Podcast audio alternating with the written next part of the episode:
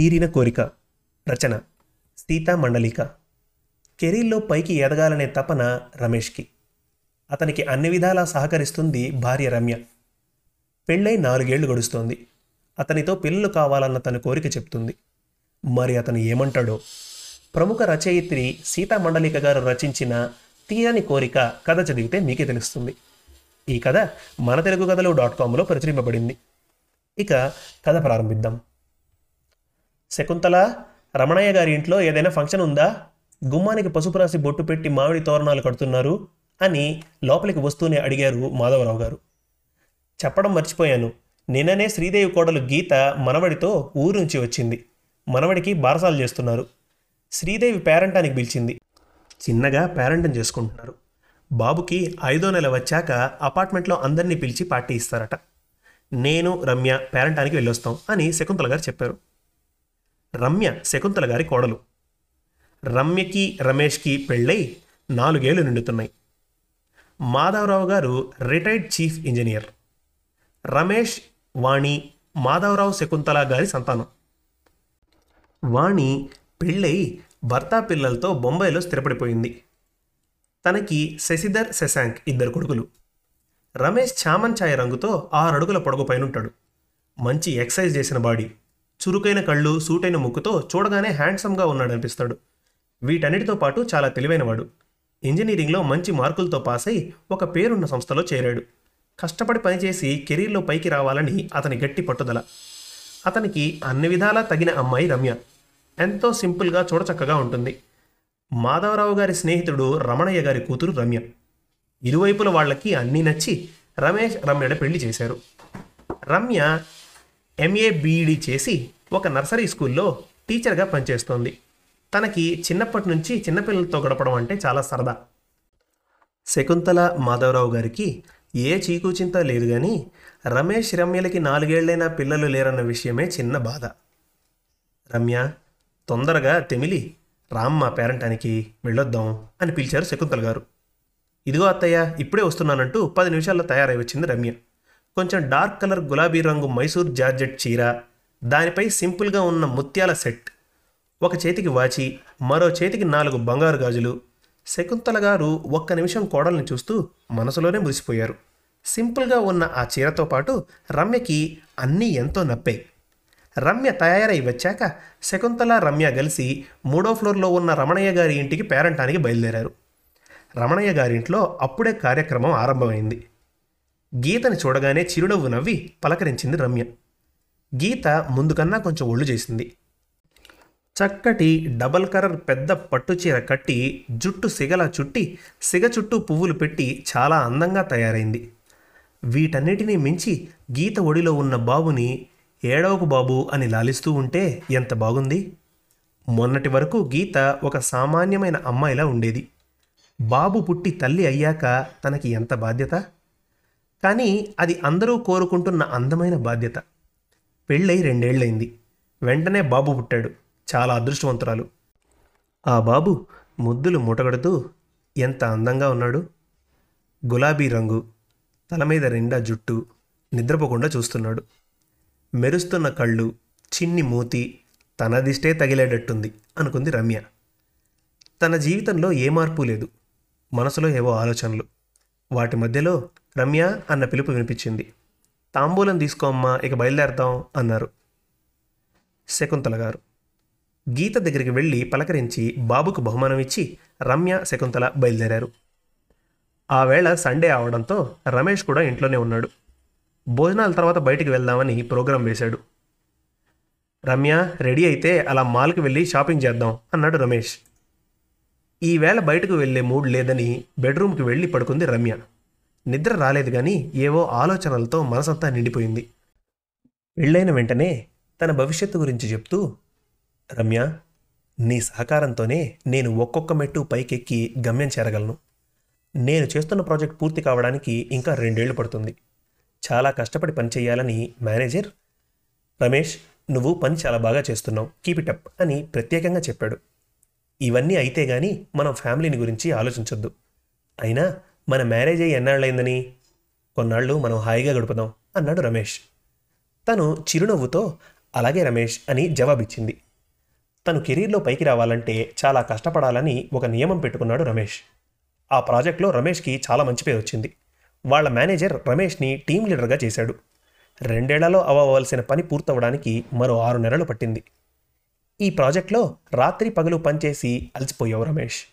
ఒక నాలుగు రోజులు సెలవు పెట్టు.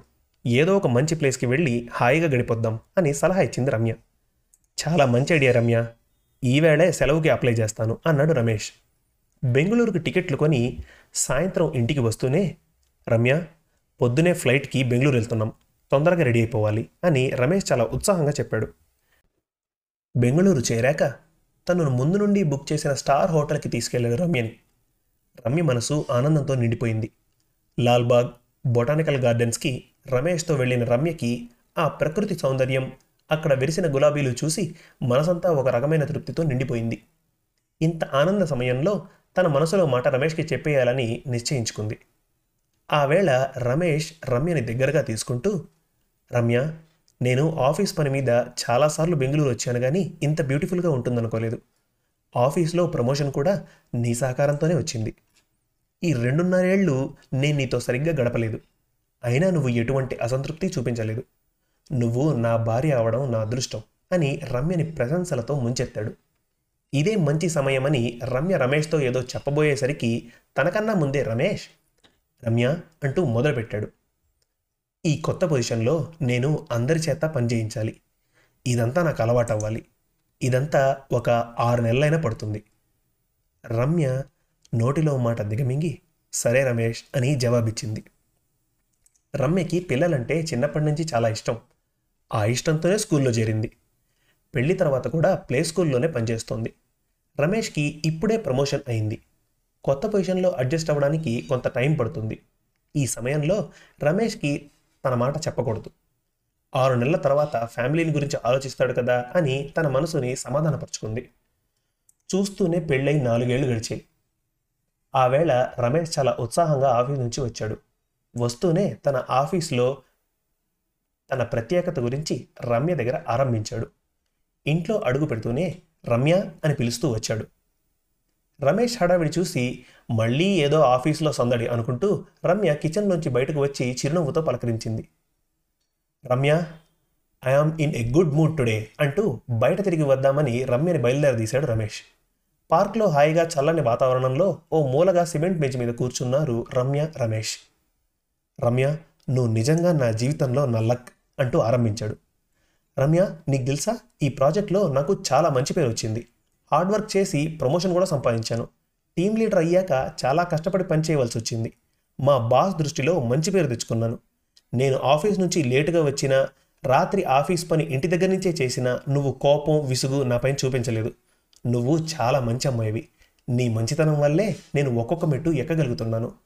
అసలు నీకు ఒక మంచి న్యూస్ చెప్పాలని ఇక్కడికి రమ్మని పిలిచాను. ఏం చెప్తాడో అని ఆదుర్దగా చూడసాగింది రమ్య. పిల్లల కోసం ప్లాన్ చేద్దామన్న మంచి కబురు చెప్పడానికి పార్క్ వరకు ఎందుకు? అన్న సంశయం. ఈ ఆలోచనలతో తల ఎత్తి రమేష్ కళ్ళలోకి చూడసాగింది. రమ్య చాలా పెద్ద మల్టీనేషనల్ కంపెనీ ప్రాజెక్ట్ వస్తుందనుకుంటున్నారు. దానికోసం చాలా పోస్టులు వస్తాయి. మా బాస్కి ప్రమోషన్ వచ్చి నన్ను అతని ప్లేస్లో మేనేజర్గా చేయాలనుకుంటున్నారు. మా బాస్ కూడా అదే అన్నారు. ఐదేళ్ళ సర్వీస్లో ఈ పోస్ట్ వస్తే నేను చాలా సాధించినట్టే. ఇదొక అద్భుతమైన విషయం అవుతుంది.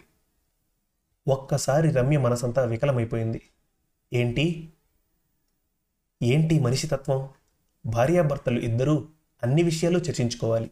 ఈ మనిషి ఐదేళ్ళైనా తనకి అర్థం అవడం లేదు. తను ఎంతో తెలివైనవాడు. పైగా కష్టపడి పనిచేస్తాడు. తను కూడా రమేష్ కెరీర్లో పైకి రావాలని కోరుకుంటోంది. రమేష్ ఎప్పుడు తనకి ఏం కావాలో ప్రతి విషయం క్షుణ్ణంగా చెప్తాడు. కానీ తన మనసులో మాట రమేష్కి చెప్పడానికి ప్రయత్నించి విఫలమైంది. ఐదేళ్ళు గడిచిన రమేష్ ఫ్యామిలీ గురించి ఆలోచించడం లేదు. ఇప్పుడు కొత్తగా మేనేజర్ అంటున్నాడు. ఇంకా తన మనసులో ఉన్న కోరిక బయట పెట్టవలసిన సమయం వచ్చిందని నిశ్చయించుకుంది రమ్య. రమేష్ ఇప్పటికే చాలా ఆలస్యం అయిపోయింది ఫ్యామిలీ గురించి ఇక ప్లాన్ చేద్దామా అని ప్రారంభించింది రమ్య. ఆలస్యం అయిపోయింది అంటావేంటి రమ్య? మా స్నేహితులు ఎంతమంది ఐదేళ్ళలోపు అసలు పిల్లల గురించి ఆలోచించరు?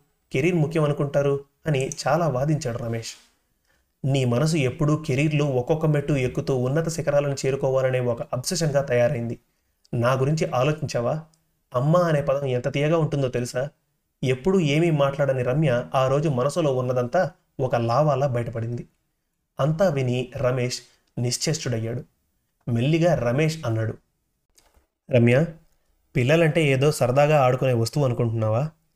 పిల్లలు ఒక బాధ్యత ఒక పూచి. తెలుసా? రమేష్ ఏం మాట్లాడుతున్నావు? పిల్లలు పూచి అని జాగ్రత్త పట్టు ఉండడం ఎన్నాళ్ళు? పెళ్ళైన వెంటనే నా కెరీర్ అనగానే నీ మాట విని గౌరవించి పిల్లలొద్దు అంటే ఆ మాటకి కట్టుబడి నేనున్నాను. కానీ ఇది ఎన్నాళ్ళు? పిల్లలు పూచి అంటున్నావు కానీ వాళ్ళు వచ్చాక మనకి వాళ్ళే జీవితం అవుతారు తెలుసా? రమేష్ ప్లీజ్ ఆలోచించు. జాబ్ మానేసి నేను బేబీని చూసుకుంటాను. నా జీవితంలో మార్పు కావాలి. బోర్ కొడుతోంది. పిల్లలు కావాలని నా మనసులోని కోరిక. నీ మాట గౌరవించి ఇంతవరకు నేనెప్పుడు ఈ మాట నీతో చెప్పలేదు.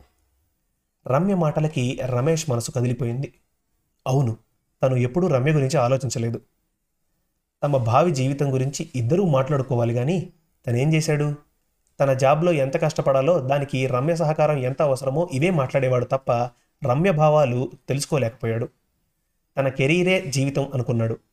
నిజమే పాపం రమ్య అంతా తన మనసులోనే పెట్టుకుంది. తను చాలా తప్పుగా ప్రవర్తించాడు. రమ్య లాంటి మంచి అమ్మాయిని చాలా బాధ పెట్టాను.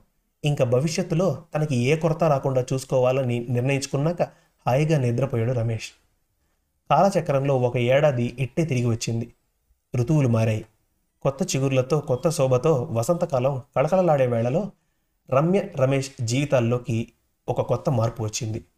నర్సింగ్ హోంలో కొన్ని గంటల కింద పుట్టిన చిన్న బాబుని చేతుల్లోకి తీసుకుంటూ ఆ చక్కటి అనుభూతి అనుభవిస్తూ రమ్య కళ్ళల్లోకి ప్రేమగా చూశాడు రమేష్.